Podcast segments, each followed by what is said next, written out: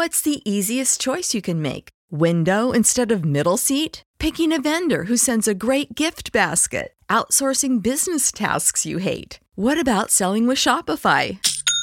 Whether you're selling a little or a lot, Shopify helps you do your thing, however you cha-ching. Shopify is the global commerce platform that helps you sell at every stage of your business. From the launch your online shop stage to the first real life store stage, all the way to the did we just hit a million orders stage. Shopify's there to help you grow. Whether you're selling scented soap or offering outdoor outfits, Shopify helps you sell. Wherever and whatever you're selling, Shopify's got you covered. Sign up for a $1 per month trial period at shopify.com slash try. Go to shopify.com slash try now to grow your business, no matter what stage you're in. Shopify.com slash try.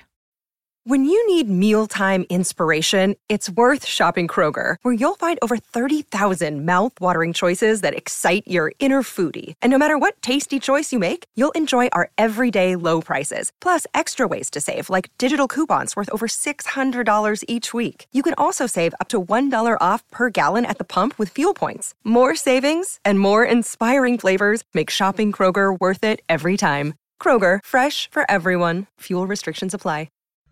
Rebecca was a, a best selling novel before it made its great screen success.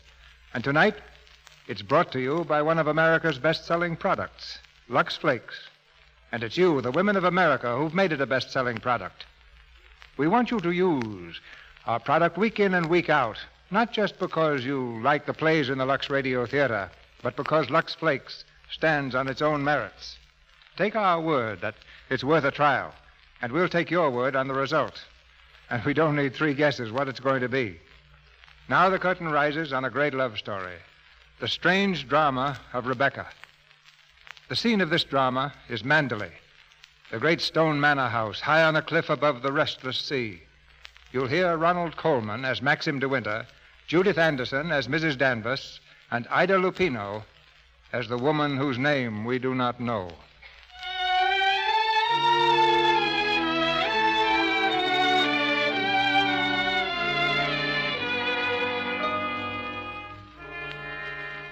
Last night, I dreamt I went to Manderley again. It seemed to me I stood by the iron gate leading to the drive. But for a while I could not enter, for the way was barred to me. Then, like all dreamers, I was possessed of a sudden with supernatural powers and passed like a spirit through the barrier before me. The drive wound away in front of me, twisting and turning. And finally, there was Manderley. Manderley, secretive and silent. Time could not mar the perfect symmetry of those walls, but I knew I looked upon a desolate, empty shell. We can never go back to Manderley again. That much is certain. But sometimes, in my dreams, I do go back to the strange days of my life which began for me in the south of France. There, on a great cliff, towering above the sea, I first saw him. He was looking down, staring at the rocks below. And then suddenly, I thought I saw him. No! No, no, stop! Stop! What the devil are you shouting about? Who are you? What are you staring at? Oh, I, I'm so sorry. I didn't mean to stare, but you were so close to the edge of the cliff. I was afraid oh, that. You were. Well, what are you doing here? Well, I, I was only walking. I came up the path Well, and. get on with your walking. Don't hang about here screaming. Go on.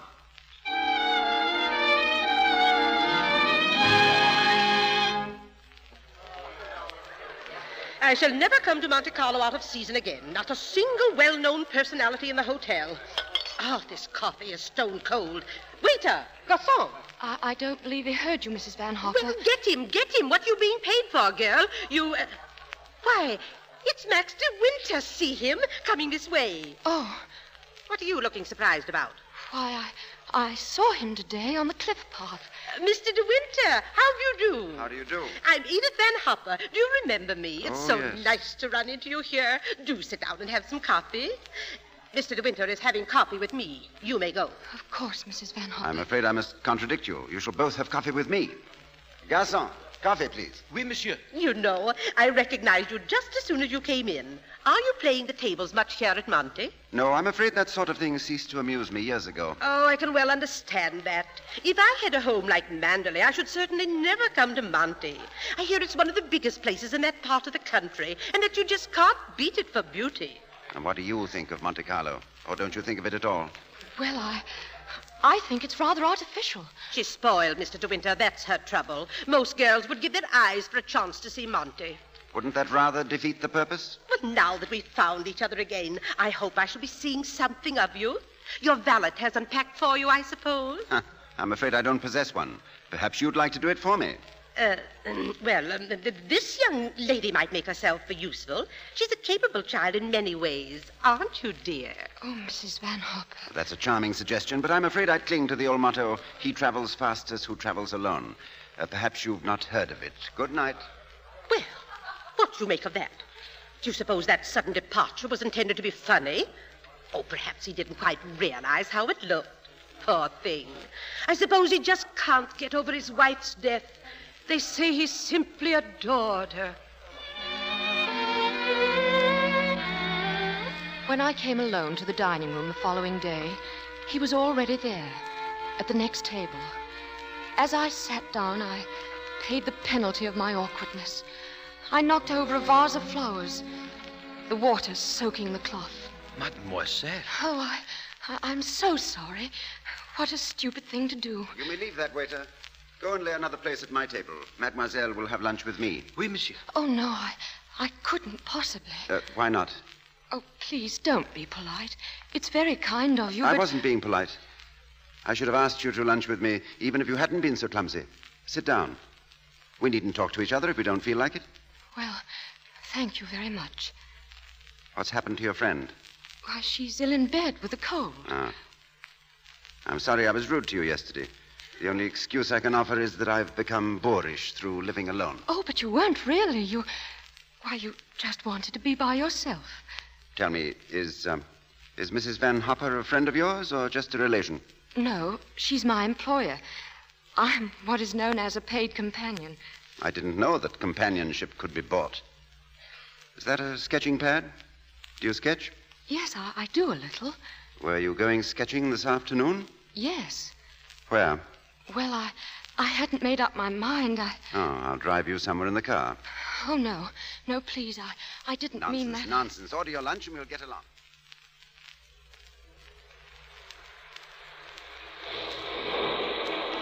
Well, you've taken long enough with that sketch. I'll expect a really fine work of art. Well, you're not a very easy subject. Your expression keeps changing all the time. Does it? Well, I'd concentrate on the view instead if I were you. Much more worthwhile. Rather reminds me of our coastline at home. Do you know Cornwall at all? Oh, yes. Yes, I, I went there once on a holiday. I remember. I was in a shop there, and I saw a postcard with a beautiful house on it right by the sea. I asked whose house it was, and the old lady said, Why, that's Manderley. Yes, Manderley is beautiful, but to me it's just the place where I was born and have lived in all my life. Now, I don't suppose I shall ever see it again. Oh, well, we're lucky not to be home during the bad weather, aren't we? You know, I can't ever remember enjoying swimming at home until June, can you? But the water's so warm here, I could stay in all day. But do you know there's a dangerous undertow, and there was a man drowned here last year. But I never have any fear of drowning, have you? Why did you say that? Have I said something wrong? Oh, I didn't mean to. Oh, well, come along. I'll take you home.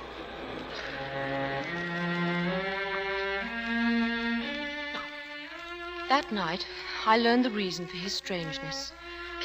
Coming home late, I opened the door. I heard Mrs. Van Hopper talking to the nurse. Oh, yes, I knew him quite well. I knew his wife, too. She was the beautiful Rebecca Hildreth, you know, the most glamorous creature in all England. She was drowned, poor thing, while she was sailing near Mandalay.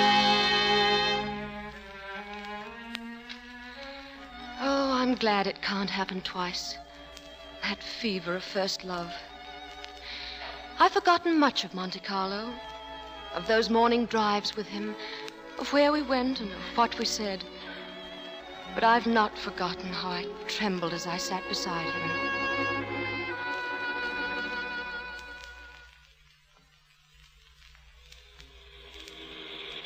You know, I do wish there could be an invention that bottled up the memory like perfume. Uh, and then whenever I wanted to, I could just uncork the bottle and live the memory all over again.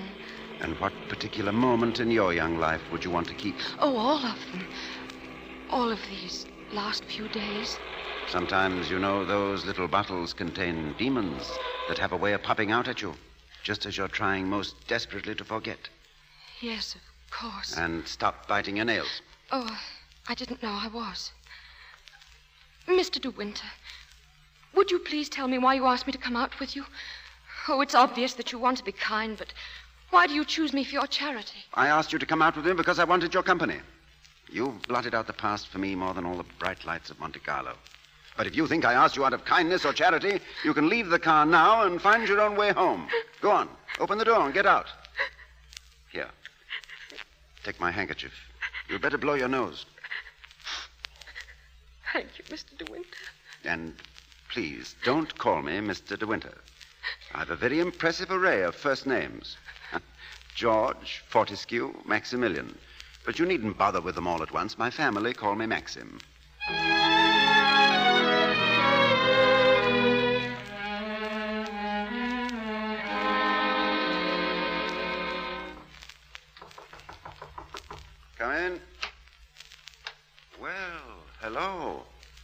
What are you doing here? Anything the matter? I've, I've come to say goodbye, Maxim. We're going away. Oh. Where's she taking you to? New York. Oh, I don't want to go. I shall hate it. I shall be miserable. Do you mind if I finish shaving? I shan't be long. But I can't stay. I. Tell me something. Which would you prefer, New York or Manderley? Oh, please don't joke about it. Mrs. Van Hopper's waiting. So I. I'd better say goodbye now. I'll repeat what I said. Either you go to America with Mrs. Van Hopper, or you come home to Manderley with me. You mean you. you want a secretary or something? I'm asking you to marry me, you little fool. Marry you? Well, my suggestion doesn't seem to have gone at all well. I'm sorry. Oh, but you, you don't understand. It's. it's that I. Well, I'm, I'm just not the sort of person men marry. What on earth do you mean? Well, I don't belong in your sort of world, for one thing. what is my sort of world? well, Manderley.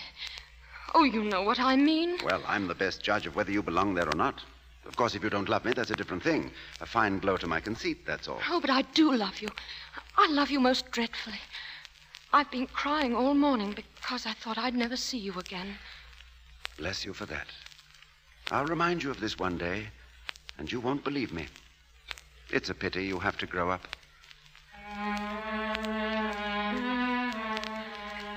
I was afraid to tell Mrs. Van Hopper, for I knew what she would say. When we were alone, she congratulated me, but I didn't like her smile. But of course you know why he's marrying you, don't you? The fact is that empty house got on his nerves. He just couldn't go on living alone. You haven't flattered yourself that he's in love with you, I hope. Not after being married to Rebecca Hildreth, the most beautiful, the most cultured woman in all England. Well, goodbye and good luck, Mrs. De Winter.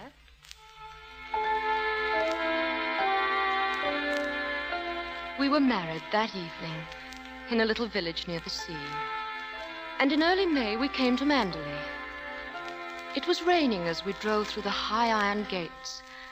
The drive twisted and turned as a serpent. And then suddenly, there was the house. Manderley.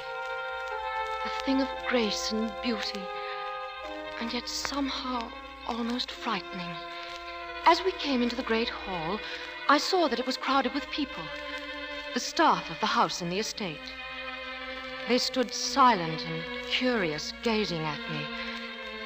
And then someone advanced from the sea of faces. She was tall and gaunt, dressed in deep black, and her prominent cheekbones and hollow eyes gave her a sort of skull's face. And this is Mrs. Danvers. You won't have to worry about the house at all, darling. Mrs. Danvers takes care of everything. Oh, good evening, Mrs. Danvers. Good evening, madam. I have everything in readiness for you. Well, that, that's so good of you. Will you go to your room now, madam, or will you have tea in the library? Why, I, I don't think the room I... first, Mrs. Danvers. Yes, sir. This way, if you please, madam.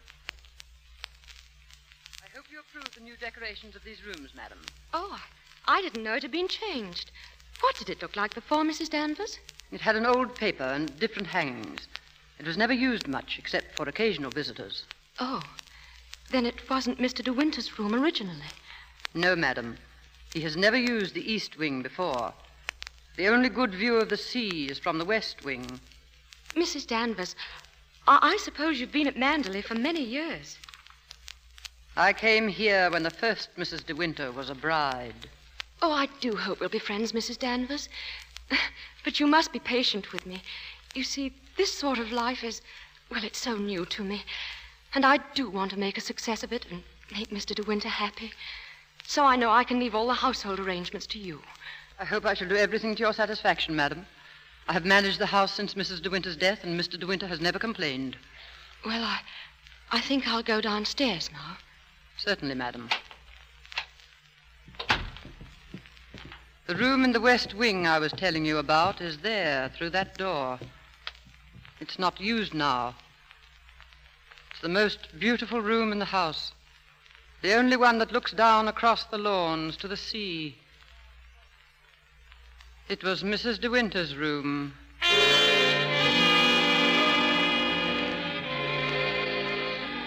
I knew that night that Mrs. Danvers despised me. Standing there watching me, laughing silently at my awkwardness, telling me over and over that there'd been another before me. The beautiful Rebecca Hildreth. There was everything to remind me of that.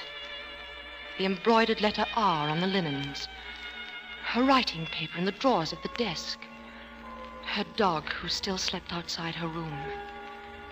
She was everywhere at Manderley. Rebecca, who had died, and who still wandered through that house. Oh, good morning. Oh, good morning. You're Mrs. De Winter, aren't you? Why, yes. My name's Crawley. I manage the estate for Maxim.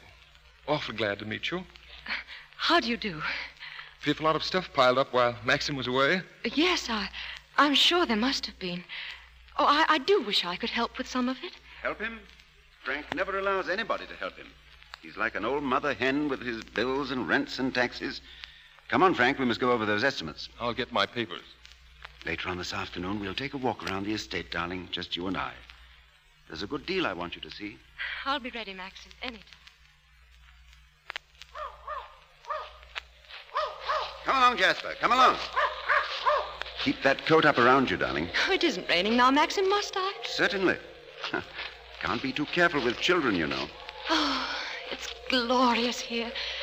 I love every foot of it, Maxim. Jasper! Here, not that way. Jasper, come back. He went down those stairs by the cliff, Maxim.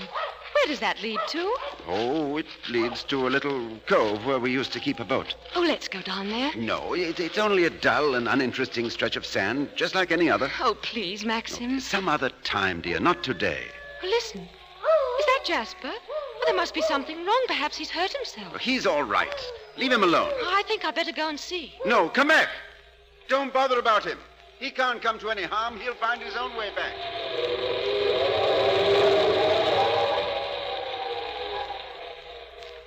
Jasper! Jasper! Jasper! Oh, there you are. What do you want in that cottage, Jasper? Come on home. Come on, boy. Come on, Jasper. For her. Oh. Oh, I, I didn't know there was anybody. No, that doggy comes from the house. He aren't your own. No. No, he's Mr. De Winter's dog. No, that dog. He comes down looking for her. Who? Whose cottage is this? Mrs. De Winter. Oh. Come here, Jasper. You won't tell anyone you saw me in here, will you? Don't you belong on the estate? Oh, yes, but I won't do nothing. I was just putting my shells away. She's gone in the sea, ain't she? She'll never come back no more. No. No, she'll never come back. Come on, Jasper. Come on, boy.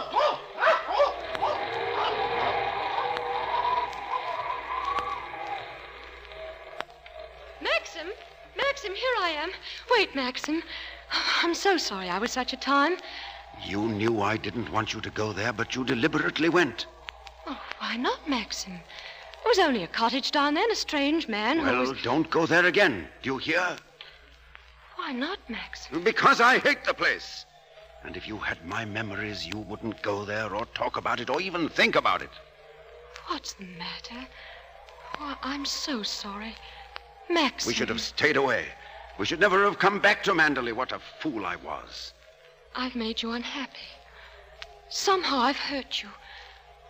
I can't bear to see you like this, Maxim, because I love you so much. But do you? Do you? Oh, I've made you cry. Forgive me. I sometimes seem to fly off the handle for no reason at all, don't I? Come.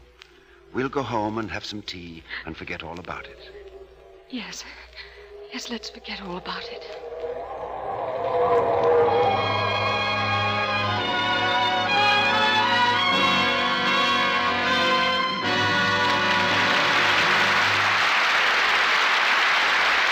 So ends Act One of Rebecca, starring Ronald Colman, Ida Lupino, and Judith Anderson. Mr. DeMille brings you Act Two in just a moment. But now, a word about what women are telling us is the biggest bargain they've seen in a long time. The beautiful Gone with the Wind brooch, which the makers of Lux Flakes are now offering. That's just what Mrs. Janet Bell of New York says, Mr. Ruick. She got her brooch the other day and wrote us a letter saying, My Gone with the Wind brooch is so much lovelier even than I had thought it would be, and such a wonderful bargain that I want to thank you for it and to let you know how pleased I am with it. Thanks again for my lovely brooch and for such a wonderful product as Lux Flakes. We know every one of you will feel just as delighted as Mrs. Bell when you see this stunning Gone with the Wind brooch. And in a moment, I'll tell you how easy it is to get it.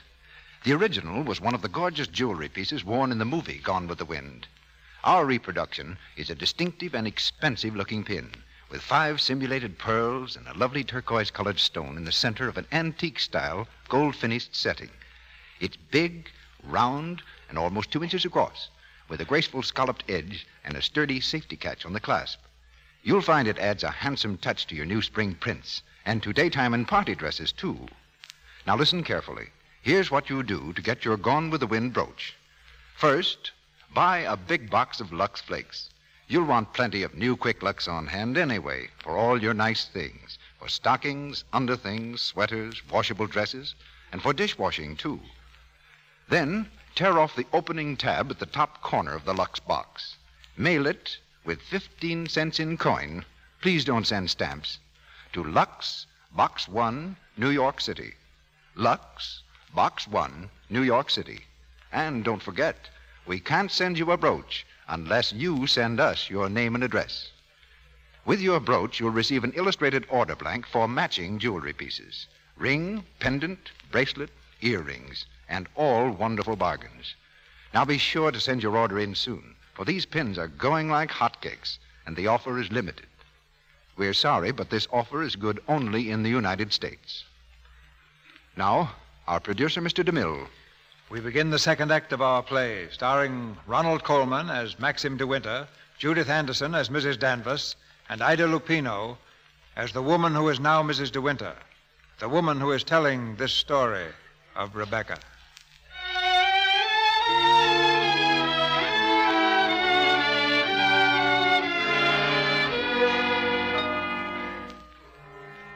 The weather was wet and cold for almost a week, and we didn't go down to the beach again. But I couldn't forget the dark, lost look in Maxim's eyes when we came up the path through the woods. It was my fault. I'd gone down to that cottage. I seemed to have opened up a road into the past, and there was a barrier between us because of it. I began to dread any mention of the sea until one morning in the library, I was alone with Frank Crawley. Mr. Crawley, I I was down at the cottage on the beach the other day. Are those all Rebecca's things down there? Uh, yes, uh, yes, they are. Oh. What did she use the cottage for? The boat used to be moored near there. The boat? Was that the boat she was sailing in when she was drowned? Yes, it capsized and sank. She was washed overboard. Where did they find her? Near Edgecombe, about 40 miles up channel, about two months afterwards. Maxim went up to identify her. Oh, it was horrible for him. Yes. Yes, it must have been. Mr. Crawley, please don't think me morbidly curious. But would you answer just one more question? If it's something I'm able to answer, Tell me, what was Rebecca really like? I suppose she was the most beautiful creature I ever saw.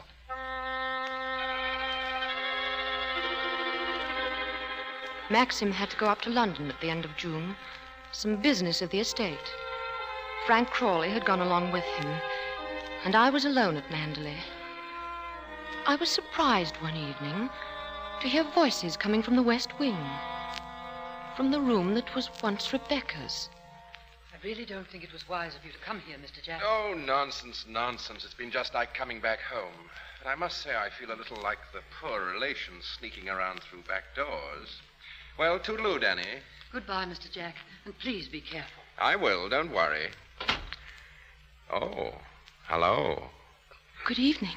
Danny, all your precautions were in vain. The mistress of the house was hiding behind the door. Oh, but I, I wasn't really. I wasn't. I heard voices in here. What about presenting me to the bride, Danny? This is Mr. Favell, madam. How do you do? How do you do?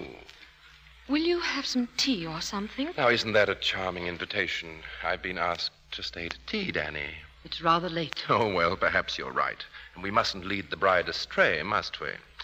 Well, goodbye. Oh, and I know what was wrong with our introduction. Danny didn't tell you, did she?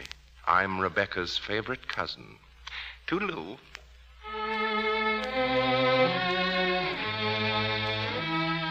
The man went quickly down the stairs, and Mrs. Danvers went after him. All of a sudden, I had a terrifying impulse to see what lay behind the door in front of me. The door of Rebecca's room. I pushed it open slowly. I could hear the sea plainly through the window. I'd expected to see the furniture swathed in dust sheets. Nothing was covered up. There were flowers on the dressing table, a satin dressing gown on the chair, and beneath, pair of bedroom slippers. oh! Do you wish anything, madam? No. No, no, I, I just. You've always wanted to see this room, haven't you, madam? Why did you never ask me to show it to you? It's a lovely room, isn't it? The most beautiful room you've ever seen. Everything is kept just as Mrs. De Winter liked it. Nothing has been altered since that last night. You wouldn't think she'd been gone so long, would you? Sometimes, when I walk along the corridor, I fancy I hear her just behind me, that quick, light step. I couldn't mistake it anywhere. It's not only in this room, it's in all the rooms in the house. I can almost hear it now. Do you believe the dead come back and watch the living? No. No. I don't believe it. Sometimes I wonder if she doesn't come back here to Manderley and watch you and Mr. De Winter together. You look tired. Why don't you stay here a while and rest? Listen to the sea. It's so soothing. No. No. No, I. Listen to it. Listen to the sea. I won't listen. I won't. I won't. I won't. I won't.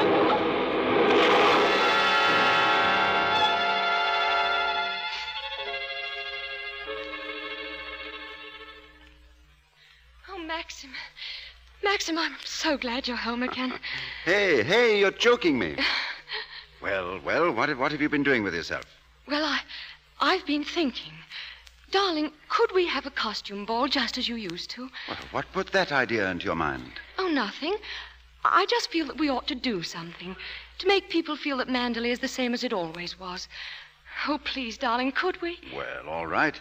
If you think you'd enjoy it, you'd better get Mrs. Danvers to help you, hadn't you? No. No, I don't need Mrs. Danvers to help me. I can do it myself, Maxim. All right, my sweet. But Mrs. Danvers did help me. It was she who suggested that I design my costume after one of the family portraits in the gallery. A lovely young woman in a white dress with great puffed sleeves.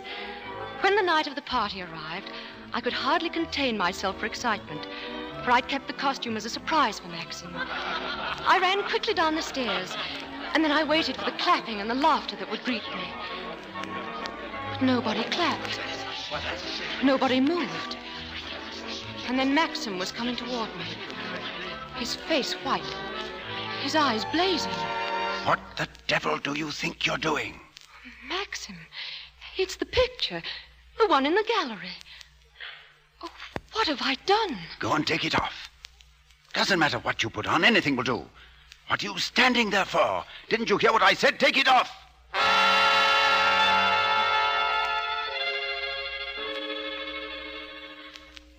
I watched you go down the stairs, just as I watched her a year ago. Even in the same dress, you couldn't compare with her. Same dress. You knew it. You knew that she wore it, and yet you deliberately suggested I wear it. Why do you hate me? What have I done to you that you should hate me so? You tried to take her place. You let him marry you. I've seen his face, his eyes. They're the same as those first weeks after she died. I used to listen to him walking up and down, up and down all night long, night after night, thinking of her, suffering torture because he'd lost her. I don't want to know. I don't want to know. You thought you could be Mrs. De Winter, live in her house, walk in her steps, take the things that were hers, but she's too strong for you. You can't fight her. No one ever got the better of her. Never, never. She was beaten in the end, but it wasn't a man, it wasn't a woman. It was the sea. Stop it! Stop it! Oh, stop it! You're overwrought, madam. I'll open a window for you. A little air will do you good. Come and stand here, madam. Don't be afraid. Now look down there. Isn't the sea lovely? Why don't you go? Why don't you leave Manderley? He doesn't need you. He's got his memories. You've nothing to stay for.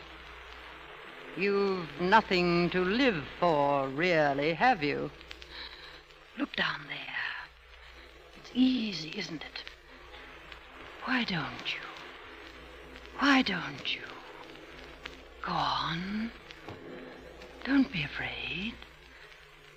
Why don't you jump? Ah! What is it? What's that noise? Maxim! Maxim, where are you? Maxim!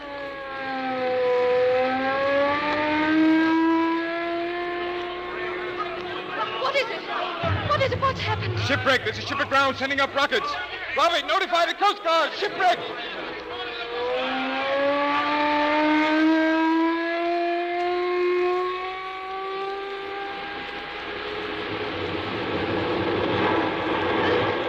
Frank, have you seen Maxim on the beach? Not since half an hour ago. He hasn't been in the house all night. I'm afraid something might have happened to him. Frank, what's the matter? You look terribly worried. Well, the, the diver who went down to inspect the bottom of the ship came across the hull of another boat, a, a little sailboat. Oh, Frank, is it Yes, it's Rebecca's. Rebecca's? Oh, why did they have to find it?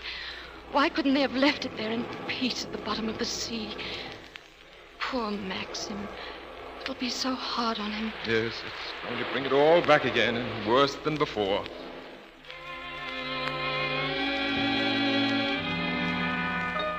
I searched the beach frantically for Maxim, but there was no sign of him. Then suddenly I came upon the boathouse, Rebecca's cottage. There was a light burning dimly in the window. I pushed open the door, and there in the light of the dying fire, I saw the tortured face of Maxim. Hello. Come in. Maxim, you haven't had any sleep. Have you forgiven me Forgiven you? for last night, Maxim? My stupidity about the costume. Oh, that. I'd forgotten. Oh, Maxim, can't we start all over again? I don't ask that you should love me. I won't ask impossible things. I- I'll be your friend and companion. I'll be happy with that. You love me very much, don't you? But it's too late, my darling. We've lost our little chance of happiness. No, Maxim, no. It's all over now. Rebecca has won. Her shadow has been between us all the time, keeping us from one another. She knew that this would happen. What are you saying, Maxim? They sent a diver down. He found another boat. I know. Rebecca's boat. The diver made another discovery. He broke one of the ports and looked into the cabin. There was a body in there. A body? Well, then she wasn't alone. There was someone sailing with her. No, you don't understand. There was no one with her. It's Rebecca's body lying there on the cabin floor. Oh, no, no. The woman that was washed up at Edgecombe, the woman that is now buried in the family crypt, that was not Rebecca. That was the body of some unknown woman, unclaimed, belonging nowhere. I identified it, but I knew it wasn't Rebecca. I knew where Rebecca's body was, lying on that cabin floor on the bottom of the sea. How did you know, Maxim? Because I put it there. You. You. Will you look into my eyes and tell me that you love me now? Oh, Max. You see, I was right. It's too late. No, no, it's not too late, Maxim. You're not to say that. We can't lose each other now. We must be together always. We may only have a few hours, a few days. Oh, Maxim, why didn't you tell me before? Sometimes I nearly did, but you never seemed close enough. How could we be close when I knew you were always thinking of Rebecca? How could I even ask you to love me when I knew you loved Rebecca still? What are you talking about? You thought I loved Rebecca? I hated her. Hated her? I was carried away by her, yes, enchanted by her as everyone was. But I never had a moment's happiness with her. She was incapable of love, or tenderness, or decency. You didn't love her. Do you remember that cliff where you first saw me in Monte Carlo? Well, I went there with Rebecca on our honeymoon. That was where I found out about her. Only four days after we were married. She stood there laughing, her black hair blowing in the wind, and told me all about herself. Things I'll never tell a living soul. I wanted to kill her. I'll make a bargain with you, she said.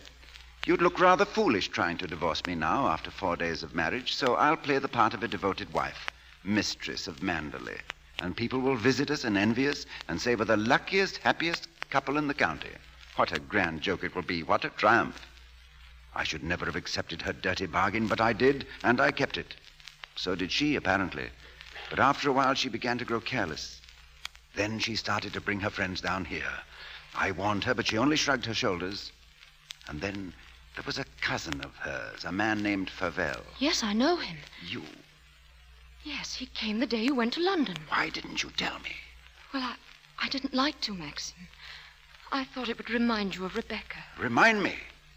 As if I needed reminding. Favell used to visit her here in this cottage. I found out about it, and I warned her that if he came here again, I'd shoot them both. One night, when I found that she'd come back quietly from London, I thought that Favell was with her. I decided to come down here and have it out with both of them. But she was alone. She was lying on the divan. She looked ill, queer. Suddenly she got up, started to walk toward me. When I have a child, she said, neither you nor anyone else can ever prove it wasn't yours. You'd like to have an heir, wouldn't you, Max, for your precious Manderley? And then she started to laugh. How funny, she said. I'll be the perfect mother, just as I've been the perfect wife, and no one will ever know. She was face to face with me. She was smiling. Well, Max, what are you going to do about it? Aren't you going to kill me? Well, I suppose I went mad for a moment. I must have I must have struck her. She stood staring at me. She looked almost triumphant, and then she started forward toward me again, smiling. Suddenly she stumbled and fell. When I looked down, ages afterwards it seemed, she was lying on the floor. She'd struck her head on a heavy piece of ship's tackle. I remember wondering why she was still smiling, and then I realized she was dead. But you didn't kill her, Maxim. It was an accident. Who would believe me? I lost my head. I, I knew I had to do something, anything. I carried her out to the boat. I put her in the cabin. When the boat seemed a safe distance from the shore, I took a spike and drove it again and again through the planking of the hull. I opened up the seacocks, and the water began to come in fast. I climbed over into the dinghy and pulled away. Then I saw the boat heel over and sink. Maxim, does anyone else know of this? No. No one except you and me. We must explain it. It's got to be the body of someone you've never seen before. No, they're bound to know her. Her rings and bracelets, she always wore them. They'll identify her body. Then they'll remember the other woman. The other woman buried in the crypt. Oh, Maxim. I've done a very selfish thing in marrying you. I've loved you, my darling. I shall always love you. But I've known all along that Rebecca would win in the end. No. No, she hasn't won. No matter what happens now, she hasn't won. Hello. Oh, hello, Frank. Who? Colonel Julyan? Yes. Yes, tell him I'll meet him there as soon as I possibly can. What's happened, Maxim? Colonel Julyan called. He's the chief constable of the county. He wants to know if I could possibly have made a mistake about that other body.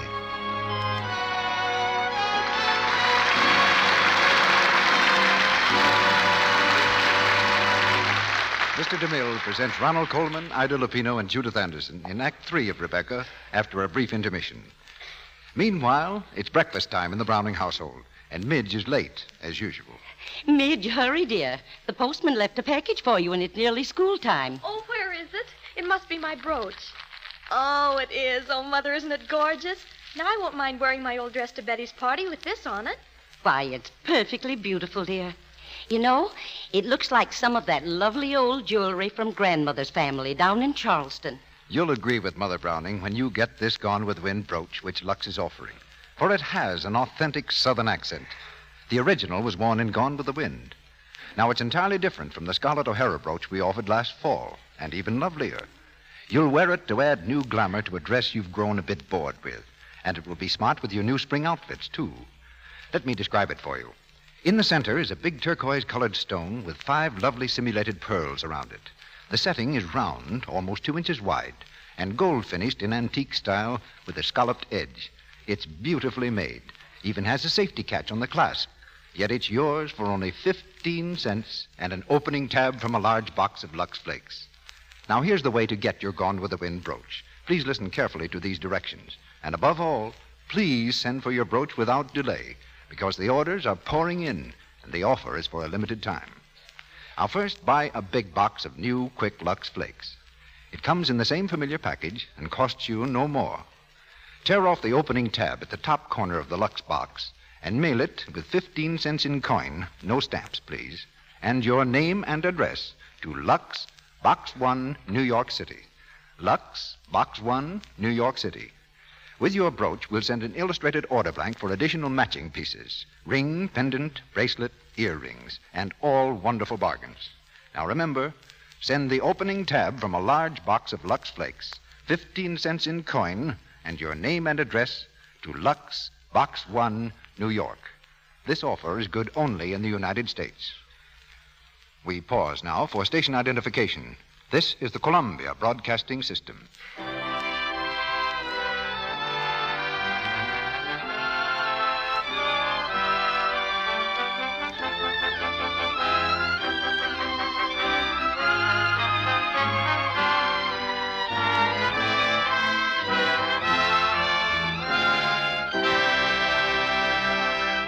Curtain rises on the third act of Rebecca, and the girl whom Maxim de Winter brought home as a bride to the brooding towers of Manderley goes on with her strange story.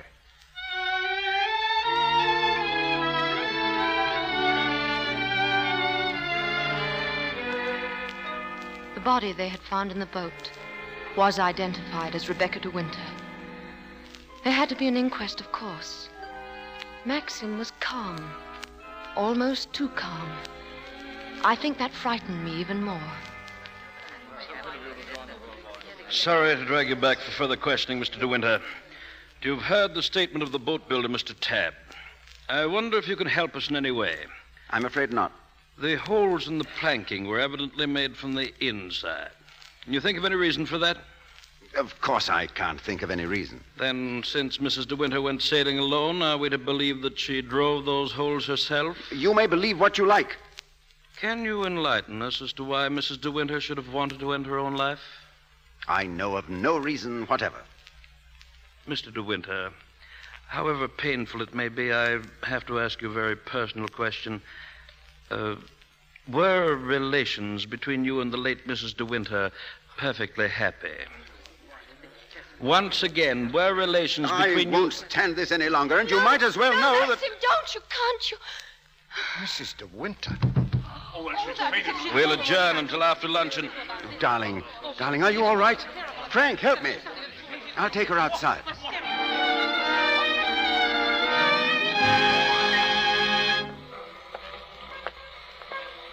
Careful, darling. There's no rush. I'll take you to the car. Oh, Maxim, it was so foolish of me fainting like that. Hello. Maxim, it's it's that Favell. And uh, how does the bride find herself today? What do you want, Favell? How are you, Max? I was rather worried about you when I heard about the inquest. That's why I came down. Yes, I'm touched by your solicitude, but if you don't mind. Well, my we'd ra- guess is that they'll turn in a verdict of suicide. That is, of course, unless something unforeseen occurs. What do you mean? Well, I have a strong feeling that before the day is out, somebody's going to make use of that rather expressive, though somewhat old fashioned term foul play. Go on. You see, Max, I find myself in a rather awkward position. You've only got to read this note to understand. It's from Rebecca. She wrote it to me the day she died. What makes you think that note would interest me? Oh, I'm not going to bother you with the contents now, but I can assure you that it's not the note of a woman who intends to drown herself that same night. You know, Max, I've often wondered what it would be like to retire to the country. I've never, never figured out what it would cost a year, but I'd like to talk about it with you. Uh, darling, Mr. Favell and I have a little business transaction on hand. I think we'd better conduct it over at the inn. They may have a private room there. But Maxim, Are you all right now, dear? yes, I. Uh, Frank will be here in a moment. Ask him to find Colonel Julyan. Then come over to the inn immediately. Come on, Favell, let's go.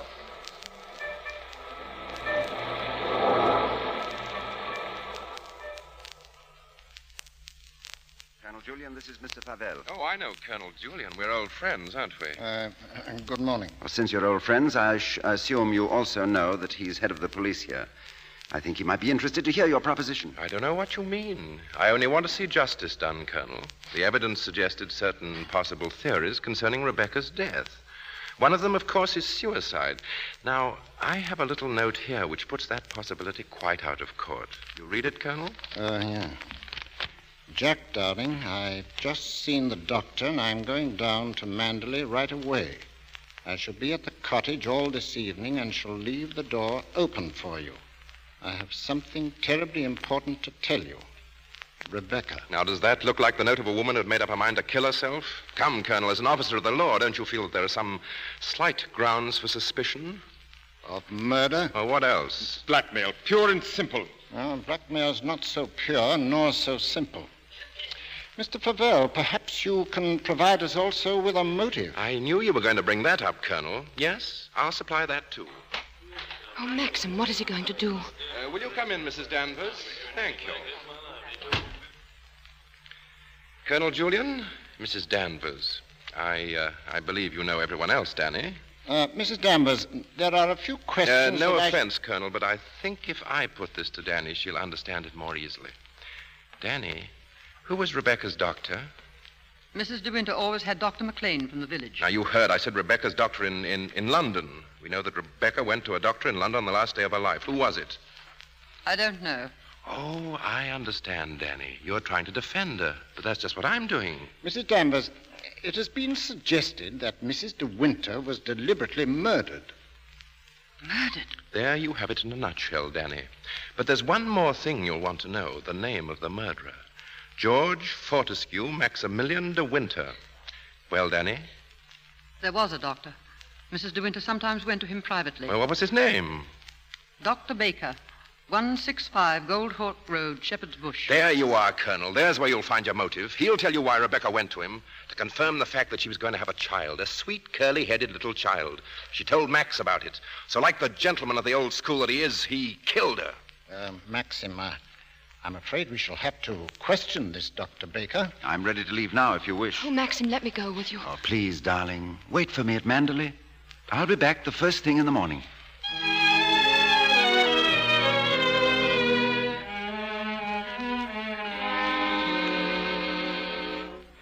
You say you never had a patient by the name of Rebecca De Winter? Never. You're sure of that, Dr. Baker? Of course. Here are all the appointments for that day Ross, Campbell, Stedall, Perino, Danvers, Matthews. Danny, Ray- what the devil? Did you read that name again? Did you say Danvers? Why, yes, I had a Mrs. Danvers for three o'clock. What did she look like? Can you remember? Oh, yes, I remember her quite well. She was a very beautiful woman. Tall, dark, exquisitely dressed. Rebecca. Uh, the lady must have used an assumed name, Doctor. Ah, is that so? This is a surprise. What was the matter with her? My dear sir, there are certain Now, ethics. uh, could you supply a reason, Dr. Baker, for Mrs. De Winter's suicide? For her murder, you mean? She was going to have a child, wasn't she? Come on, out with it. No, she was not, Mr. Favell. But she was very seriously ill. She was not going to have a child? And that was what she thought, but my diagnosis was different. She wanted the truth, and I told her. She had only a few months to live. A few. a few months? Perhaps even less. There was nothing could be done, nothing that she could do except wait. Did she. did she say anything when you told her? Oh, she smiled in a queer sort of way. Oh, yes, I remember she said something that struck me as being very peculiar at the time. Um, when I told her it was a matter of months, she said, Oh, no, Doctor, not that long. You've been very kind. You've told us all we wanted to know. I, uh, I should like to have a talk with you, Mr. Favell. Well, I, I didn't know that. I, I thought. Will we be needed at the inquest any further, Colonel Julyan? No, no, I can see to it that Maxim's not troubled any further. Thank you, sir.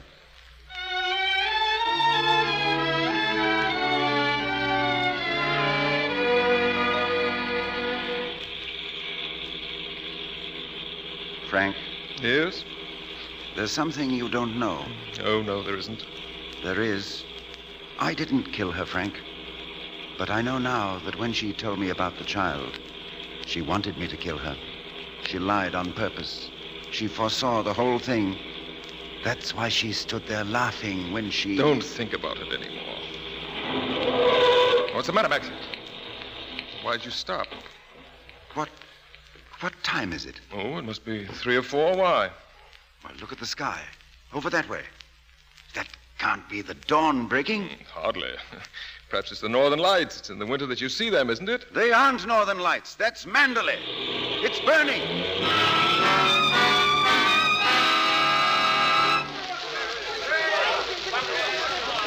Robert!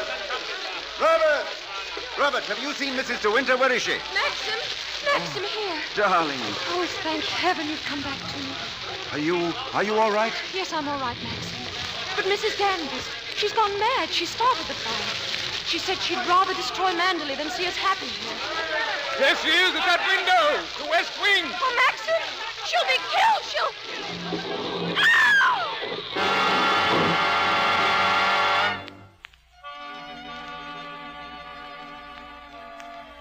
Last night, I dreamt I went to Manderley again.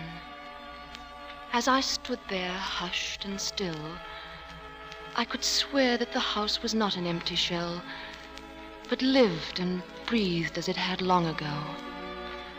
But Manderley is no more, and we're happy now, Maxim and I, for all our fears and suffering lie buried in its ruins.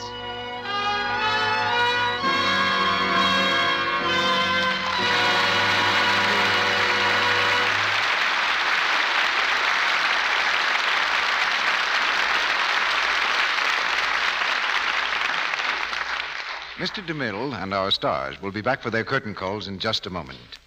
But now Sally seems to have something on her mind. What is it, Sally? Mm, it's a riddle for you to answer, Mr. Ruick. Listen. What articles of feminine wearing apparel will, if stretched end to end, go around the world 25 times, and yet no woman thinks she ever has enough of them? Oh, I give up. Tell us, Sally. Silk stockings, Mr. Ruick. In 1939, American women bought 682 million pairs of silk stockings. Stretched end to end, they would go 25 times around the world. Why, you take my breath away, Sally. And now, guess how long it takes to wash all those stockings? I don't need to guess that, Sally. I know that New Quick Lux is America's favorite stocking care. And for these speedy flakes, it takes only a few moments a day to give stockings safe care. That's right, because new Quick Lux Flakes are so fast. In water as cool as your hand, they dissolve three times as fast as any of ten other leading soaps. And that saves time. And New Quick Lux is thrifty because a little goes so far. That saves money. And it's so safe, so gentle. Yes. No wonder over 90% of the makers of women's stockings recommend Lux. It's so gentle, it saves stocking elasticity and cuts down on runs. Why not get that generous big box of Lux Flakes tomorrow for your stockings and other washables? You'll be delighted at how much longer they stay lovely with Lux Care. And the sooner you get the big Lux box, the sooner you can send for your beautiful Gone with the Wind brooch. Send the opening tab from the large box and 15 cents in coin to Lux, Box 1, New York City. Now, here's Mr. DeMille with our stars. Ronald Colman, Ida Lupino, and Judith Anderson are here at the microphone again. And with them, we have a special guest tonight the producer of the motion picture Rebecca, Mr. David O. Selznick. Thank you, CB. Purely as a member of the audience who enjoyed this radio play, I'd like to congratulate my old friend Ronald Colman, Ida Lupino, and Judith Anderson on the fine performances they gave. David, we were all delighted you could be here tonight. I think it's wonderful when a producer spends his day off watching someone else produce. You seem to enjoy that part especially, Mr. Selznick. Well, I was as interested as though I'd never heard the story before. But then DeMille Productions have been moving and entertaining audiences ever since I can remember. That's nice to hear, David, but don't go away. Because, ladies and gentlemen, I have an award to present to Mr. Selznick on behalf of the editors of Fame, representing 15,000 motion picture exhibitors and 80 million theater goers. The award covers 26 of your pictures, David. Pictures like A Tale of Two Cities, which starred Ronald Colman a few years ago, David Copperfield, Rebecca, and Gone with the Wind, which captured 10 out of 14 Academy Awards last year and brought you personally the Irving Thalberg Memorial Trophy for maintaining the highest quality in production. The Fame Award reads in token of his record as a producer of the greatest number of box office champion pictures over a period of nine years, denoting a special consistency of high competence in the art, Fame has the honor to present this document of commemoration to Mr. David Oliver Selznick, signed Martin Quigley, publisher of Fame.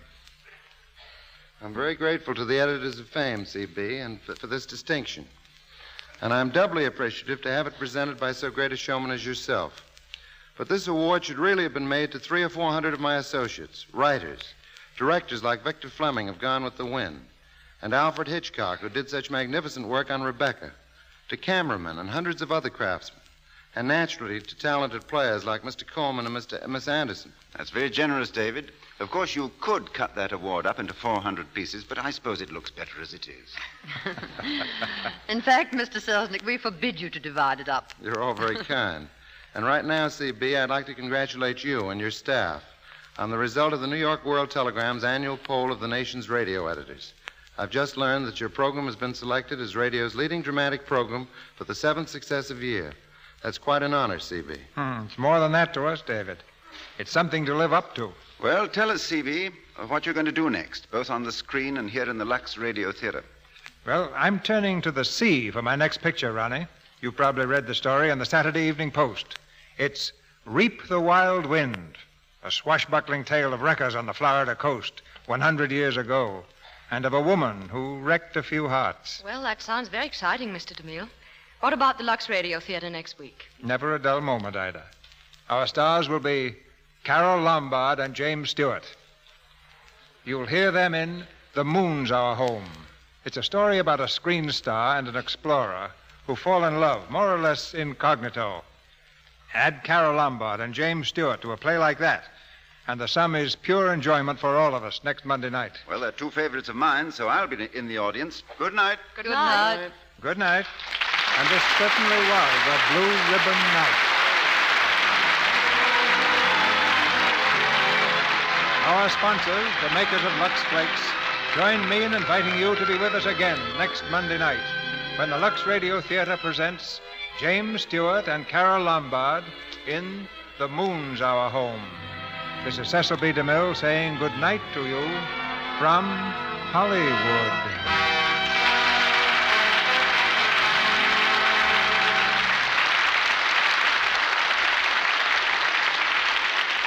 Ronald Colman will soon be seen in the RKO picture, My Life with Caroline.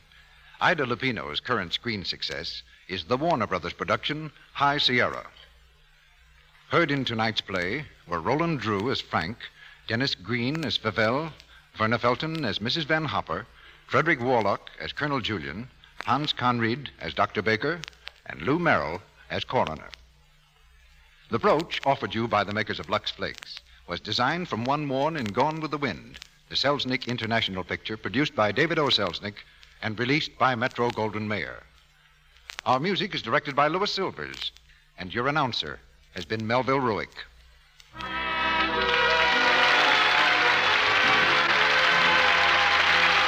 This is the Columbia Broadcasting System.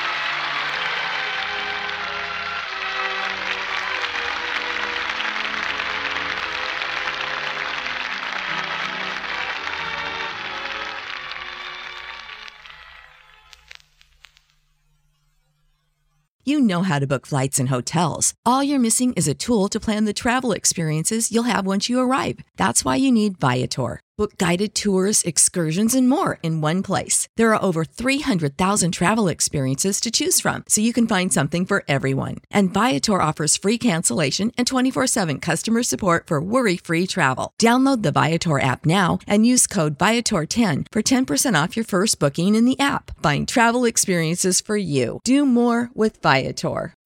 When you need mealtime inspiration, it's worth shopping Kroger, where you'll find over 30,000 mouthwatering choices that excite your inner foodie. And no matter what tasty choice you make, you'll enjoy our everyday low prices, plus extra ways to save, like digital coupons worth over $600 each week. You can also save up to $1 off per gallon at the pump with fuel points. More savings and more inspiring flavors make shopping Kroger worth it every time. Kroger, fresh for everyone. Fuel restrictions apply.